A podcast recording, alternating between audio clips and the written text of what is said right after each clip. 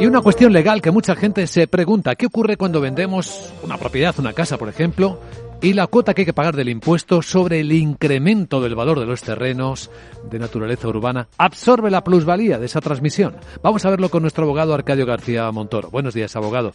Buenos días, Luis Vicente. ¿De qué hablamos?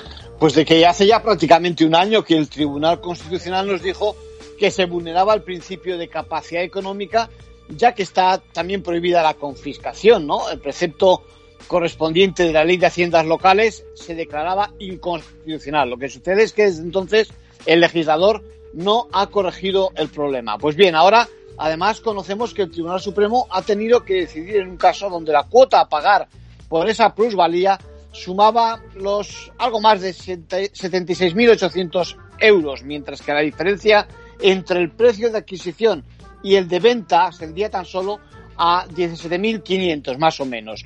¿Qué hacer? Pues parecía que la cuota había que reducirla, ajustándola precisamente a ese incremento y dejarla en los 17.500.